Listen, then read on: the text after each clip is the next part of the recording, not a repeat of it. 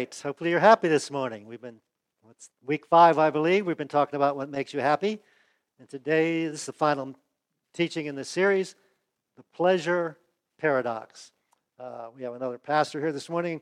And when you're in the ministry, you have the, um, I guess, privilege, you would call it a privilege, to have people come to you and share their problems. And um, Sometimes, if you know these people in the past, you could say, see it coming. You could see it in a marriage relationship that isn't operating the right way, or a parenting style that you know is going to cause trouble in the future. Somebody financially that is uh, not being wise, and we know there's trouble down the, down the line. So, some of our problems in life we bring on ourselves, don't we? Um, there's a verse of scripture I want to share with you as we start. It's a verse that nobody puts on their refrigerator or on their mirror.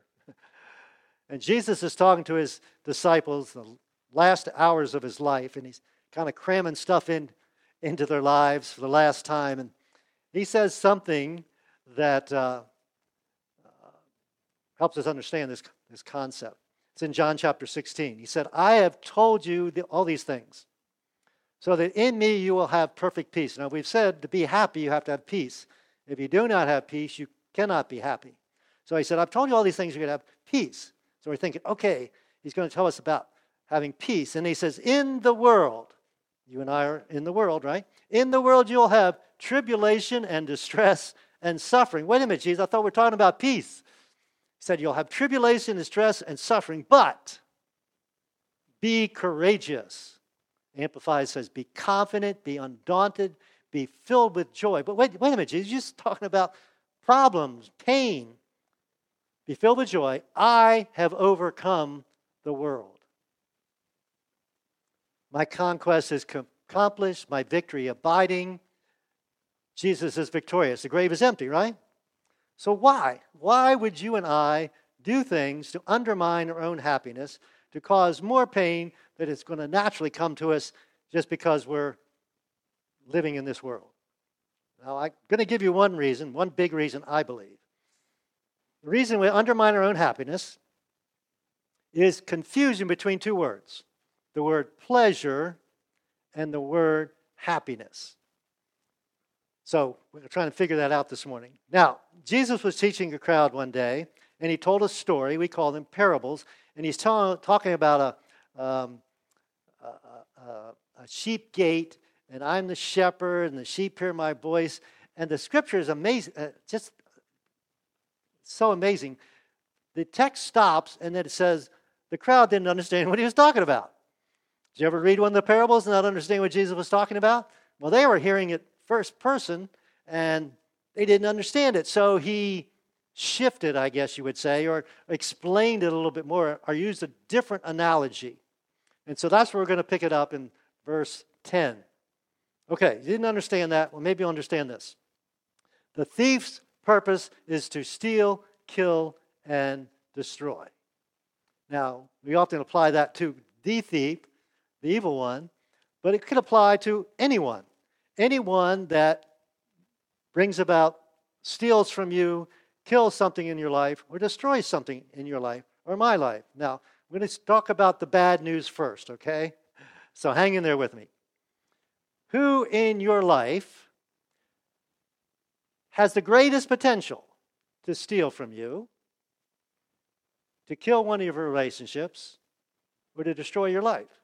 And the answer is the same for all of us. Who is it? It's you. It's me, right? Because no matter where I go or who I'm with, the common denominator, we're going to talk about that in a minute, is me. So I had the greatest potential to do this. I had the greatest potential to undermine my own happiness. In fact, we have a term for this. We say sometimes, I'm my own worst enemy, right? I've done more to make me myself unhappy than anybody else has done. Undermine my happiness. How do I know that? Well, because you ate it, you bought it, you drank it, you smoked it, you dated it, you married it, right? Just like I did. So, again, think about this. What is the common denominator in all those scenarios? Every event of your life. Who's the common denominator? It's me, right? Oh, I like to blame other people. I like to blame my wife. I like to blame my kids. I like to blame my boss. I like to blame you, you folks, my church. I'd like to blame, you know, the government. I like to blame lots of other people, but the common denominator in every unhappiness in my life is me. Now, so Jesus gives this contrast. He says, This thief, he's not good. He, he, he steals and kills and destroys. But me, I'm, I'm different than that. My purpose is to give them or you a rich and satisfying life. When you like to have a rich and satisfying life, Jesus said, That's my purpose. Some translation says abundant life. The interesting thing, the Greek term is it says it in, in, in, uh, in the negative. It says that not ordinarily entertained. Kind of weird say, way to say it, isn't it? Not ordinarily entertained. So we would say it's extraordinary, wouldn't we? So Jesus, my purpose is to give you a abundant life, rich and satisfying life, an extraordinary life. And we were singing some of those songs. I was thinking about being light and salt. Um, if you're not a believer, we're delighted you're with us this morning. But if you're a, a Jesus follower, when people meet you or people think about you, they should say, wow, there's something different about them, something possibly extraordinary about them. And it's not about our looks or how much stuff we have or anything else, it's something internal. And it should be, Jesus said, if you're my follower, that should exemplify your life. and the text goes on. He says, I am the good shepherd. Now, why is Jesus a good shepherd? What makes a shepherd good? Right? Well, he tells us why he's a good shepherd. Said, The good shepherd sacrifices his life for the sheep. So, in real life, a, a shepherd would uh, sacrifice, protect, or sacrifice possibly their lives to protect it from a, a wolf or a lion or some other beast that would kill the sheep. So, how good is Jesus? as good as it gets, right? Because he's willing to sacrifice his life for us. So, this is really important, especially if you struggle with some of the Bible and some of the stuff in the Old Testament and you don't understand it and wonder how, you know, God could be that way. First and foremost, foundational is this if somebody is willing to give their life for you, then they're for you. Right? They are for you. So Jesus is for you and for me. Now, the thief, not so much, right? The thief's purpose is to steal, kill, and destroy. Jesus is for us. He's willing to and has died for us. And he wants to give us an extraordinary life.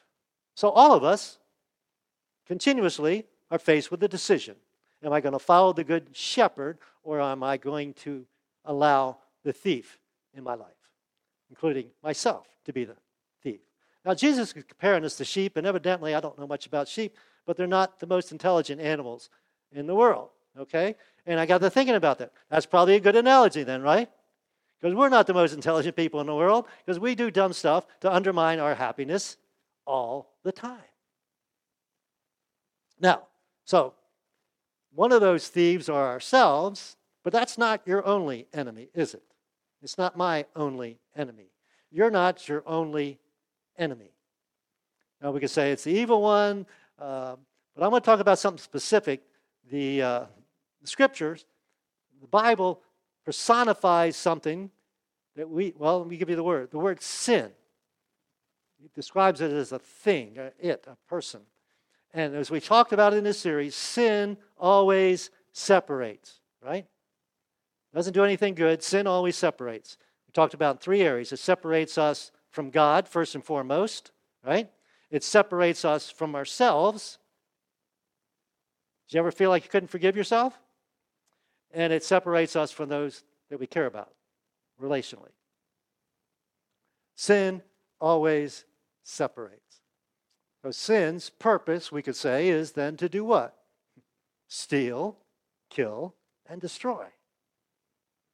Both internally and externally, within us and around us, outside of us. So, again, I ask myself, why are we so dumb to undermine our own happiness? And I think part of the answer is uh, the confusion between these two words pleasure and happiness. Now, God created us with the capacity for both of these, right? To experience both pleasure and happiness. In fact, um, if you're one of the disciples and Jesus is going to perform his first miracle to prove who he was, what would you suggest to Jesus that it would be? You know, heal this person, blind person, lame person, maybe raise the dead. That would be a good way to start off, right? I'm sure some of you know. What was Jesus' first miracle? Wine into water. Well, wait a minute, wait a minute. I don't think anybody would suggest that. I mean, water into wine. Excuse me, I said it backwards. Uh, why? Well, why, why would Jesus do that? I, had, I don't know the answer. Someday we can ask him, I guess. Don't know the answer. All I know is that wine brings pleasure to people, right? And it brought pleasure to those people at that wedding. So God created us with the capacity for pleasure, whether it's uh, what things we drink, things we eat, uh, sexual pleasure. He created us uh, with that. Uh, all our senses.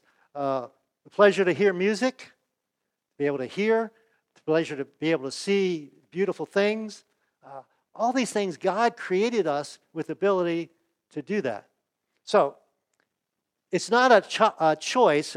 We got to choose between pleasure and or, ha- or happiness. God desires us to experience both. Now, here's the big problem the problem is when we prioritize the wrong thing, when we prioritize pleasure over happiness. And we're going to see that when you do that, eventually you wound up with neither pleasure nor happiness. Only as we reverse those, only as we make the priority happiness, can we also enjoy life and pleasure. Because this is the fact about pleasure. Eventually, pleasure loses its pleasure. And we've all experienced this. And eventually, it can become a prison. And we have a term for this. It's called the law of diminishing returns. You ever heard that term? Okay, we've all experienced it. Okay, when you first got your driver's license, it's probably exciting to drive 60 miles an hour. After a while, got to be 70 miles an hour, right? After a while, yeah, that's no big thrill. Or maybe that, you know, pleasure taking that, drinking that first glass of wine. But after a while, uh, it doesn't have much effect on me. I, I need to be, you know, need to be a second glass. And maybe I was drinking one glass a week, but now I'm drinking one every other day. And uh, examples go on and on and on. You know, um, uh, you know, I enjoy playing golf, so I played once a week, but that wasn't enough. Now I got to play, you know, every other day. I, mean, I, I, all I think about is playing golf. So the things that started out as pleasure eventually become obsessions. They become, they master us. We're not free. They're not free anymore. So eventually, we have a word for that too, they become an addiction. They become something we can't stop doing. We can't stop thinking about it. Now, originally it was a pleasure, right? And sometimes it's tragic. Probably all, most all of us know somebody. I have relatives that OD drugs uh, just took control of them, right? So we can have all kinds of addictions. We can have food addictions. We can have drinking and drug addictions. We can have sex addictions, pornography addiction, all kinds of addictions. All these things started out as pleasure, right? But now they're not pleasure anymore. They're a prison. So I want to look at something Paul wrote as he addressed this idea, this topic. This is in Romans chapter 6. He's a, this is written to a church in Rome. He says, Well, then, since God's grace has set us free from the law. Okay? God has a law, got to keep the law, got to be perfect, get into heaven. None of us done, have done that. So the only way we can get there is because of God's grace. We're going to talk about it in a minute. It's a free gift. He gives us the opportunity to have our sins forgiven, have a relationship with Him, and then spend eternity in heaven with Him. We call that God's grace. We don't deserve it, He gives it to us or offers it to us. And so then we're free from the law. We still don't keep it, but the penalty is no longer ours. Jesus took the penalty for it. So then he's addressing an issue, evidently, in this church. Does that mean we can go on sinning? Another place he says, okay, if grace is good, when we sin, we receive grace. And if grace is so good, then the more I sin, the more grace I get. And Paul says, no, no, no, you don't understand. It's kind of the same issue here. He says, of course not. But then he says something really interesting. He says, don't you realize? Which the implication is, of course you realize, or of course you understand Of course, you know this. I, I shouldn't even need to be able to tell you this. Don't you realize that you become the slave of whatever you choose to obey? And so when we get into an addiction, we are obeying that addiction and we're slaves to it. And it's not always sinful things. Uh, like I said, all these things started out as pleasures. Um, you can be a slave to sin, which leads to death, separation and death, or choice again, choice. Choose to obey God, which leads to righteous living. So, if it's pleasure that we're serving, eventually it leads to death, sometimes literally. What we've done is given up control. And Jesus doesn't want us to give up our control to anybody but Him. So that's what Paul says. He says, Thank God. Once you were slaves of sin, but now you're wholeheartedly obey this teaching we have given to you. And then he goes on. Now you are free from the slavery to sin. Ah, I'm not a prisoner anymore. Well, I kind of still am a prisoner because he says, I become a slave to righteous living. I become a prisoner to Jesus. I become a servant of Jesus. Uh, Jesus becomes my addiction, if you will. And then a verse most of you are familiar with, 3, 6, 23 says this For the wages or the payout, right, or what you receive for sin is death. Not so good, right? But the free gift, notice it doesn't say the wages, because we can't earn God's grace. But it's a gift that is offered and we can accept it.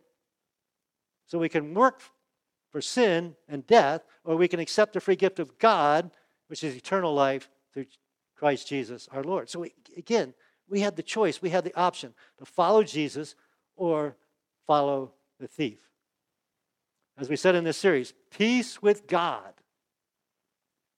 paves the way to peace with ourselves, forgive ourselves, and which equips us to make peace with others. When I learn to forgive myself, I can learn to forgive others. God forgave me everything, so unconditionally, I should forgive everybody else unconditionally. I can have peace, and they may not accept it, but I, from my perspective, from my side, I can offer them forgiveness and be at peace about that disruptive relationship. Now, a key component of happiness, if we said it through this series, is it's not immediately accessible. I'm unhappy this second, I can be happy the next second. It doesn't work that way. We use a term, an agricultural term. Got a farmer here this morning. He'll understand this better than any of us. Um, if you you have to sow your way to happiness, you have to sow things now that will benefit or reap happiness later. You plant those corn seeds, you don't harvest them the next day, there's a time frame. All right, you're looking forward to it, and eventually, all things considered, and the corn looks pretty good to me this year. I don't know. You're the farmer. uh, lots of rain. We have plenty of rain. Um, so then there is the reaping, the, the, the joy of the reaping of the harvest, right? So, consequently, if we sow better, you sow better seeds, you get better corn, right? If you sow better, you'll reap better. And ultimately, or consequently, what? You'll feel better. Now, here's our problem. When we get unhappy, we want instant happiness, right? And so that's what causes us problems. We usually seek it through pleasure, right? Because that can be immediately. You know? Some people it's shopping. You get online, and we talked about put that thing right in that cart. um, it could be food. I said first service, get your bag of chips and sit in front of the TV. Maybe it's two bags of chips and sit in front of the TV, right? Food addiction. Hopefully, it's not uh, drugs or alcohol or something more serious. Um, could be um, a hobby we mentioned before. Well, I, I, I, don't know if you can have fun playing golf. it's so frustrating. But anyway, uh, I want to have fun, so I'm going to go, go play golf or go play tennis or, or, or whatever. It could be uh, we're coming up on football season. Maybe you're a, a fanatic about some football team, and you know you go watch them and you go to their games, and all you can think about is is that team. So we become we seek happiness through pleasure. The problem is there's no quick fix. And if we just talked about those pleasures, genuine, non sinful pleasures, eventually become, become a thief that steals our happiness. So Jesus says, okay, he says this in all areas of life. He says, just trust me. Believe I know what I'm talking about. I created you. I know what will make you happy, and I know what will make you unhappy. So, you and I owe it to ourselves, but also to the people that we care about and care about us. Answer this question honestly. You don't have to say it out loud. You don't have to tell them your answer, and you don't even have to change anything. All I'm asking you is to answer this question for yourself honestly. Again, it doesn't have to be something sinful, but a pleasure that is undermining your happiness. And one way you can tell is if it is in a conversation with your spouse or, or someone, your kids, and they say, uh, spouse or, or dad or mom, you, you just seem to be spending so much time fill in the blank. And you know what your reaction is? No, I'm not. If you and I get defensive, that's a good indication that, yeah, whatever that person's saying to us is true. Um, honestly, answer that question. I worded it a, a separate way. Maybe this will help communicate. Is there a pleasure that is slowly taking you prisoner? You can't not do it. Consequently, you're losing your freedom. Anytime you and I lose freedom, we're not happy, are we? And I can guarantee you this one day, one day, you're going to wish you had quit. Hopefully, before it's too late. So, consequently, we're all dumb sheep, right? So, we all need a shepherd. Jesus said, I am the good shepherd. I am so good, I'm willing to die for you. In fact, he did. Now, ladies, look at your phones for a second. I'm going to talk to the guys. Because I'm a guy, and I don't always understand how women's minds work, but I know how our minds work. You know my reaction to this is, yeah, you're right. I need to do, do better with whatever. I need to do better. Okay? Guys, we do that all the time, don't we? I need to do better. I need to be a better parent. I need to spend more time with my spouse. I need to be better with this. I need to do better with that. The problem is, how often do we really do it? Or for how long do we really do it? And you and I hold a lot of people's future happiness in our hands, don't we? Our spouses, those of us who are married, uh, children, uh, grandchildren, whoever it is. So here it is. Ladies, you can listen in. Your happiness, my happiness, people around me happiness will require some extreme measures. Not, I, I, yeah, I just need to do better. Because we all do that temporarily, right? We all, I'll cut back. But after amount, some amount, amount of time, guess what? You're probably doing as much as you were before, if not more. Right? Don't need to raise your hand, but how many of you started a diet and then stopped? Or started an exercise program and stopped? So it takes extreme measures. Now, I'm not going to tell you what it is. You're going to figure that out for yourself. But don't just say, yeah, I need to do better, or I'll just cut back. Extreme measures. So, Prioritize what? Not pleasure. Prioritize your happiness over pleasure. If you and I do that, guess what? You get the best of both. Pleasure is truly pleasureful, and we're happy. We're at peace. If not, guess what? Eventually, you don't get either. The thief comes and steals, kills, and destroys. Jesus said, I want you to have what? An extraordinary life. Your choice and mine. So here's what I'm going to leave you with as you leave this leave here. Hopefully not just, yeah, I need to do better. If there is a pleasure that is undermining your happiness or taking you prisoner, figure out what it is and then take the extreme measure required to ensure your happiness. Would you do that? Let me pray with you. Father God, thank you. I thank you so much for your insight and your word, uh, the wisdom of your word. Yeah, we're short term happiness people or short term pleasure people. I'm happy I want to turn something on or do something that, that'll turn that off. God, we can be dumb, but we have your wisdom. I pray we would seek your wisdom and that we would obey it, we would follow it, we'd understand, and we would realize I need to plant seeds of uh, good seeds now to, to reap happiness later. God, I pray for anybody that is with an addiction. Probably all of us have some kind, unfortunately, that will take it seriously, especially if it's something that is uh, hindering our happiness and or the happiness of those around us we care about. And as always, we want to ask you, those of you without Jesus, without a good shepherd, without um, a personal experience, a relationship with God, that you would accept just now. Just say yes to the offer of God's grace, the gift of forgiveness for sin, and a promise of a abundant, extraordinary life, and then eternity with Jesus. Would you say yes to Him now? Just pray, yes, Jesus, I accept your gift. Forgive me for my sin. And He'll do that, and your life will be transformed. You'll be born again. Thank you, Father. Most of us have done that, and we're figuring this thing out, this Christian life thing out. Help us do better because we want people to see us as, wow, there's something different. And then we say, yes, it's you, Jesus. We thank you for all these things in Jesus' name. Amen.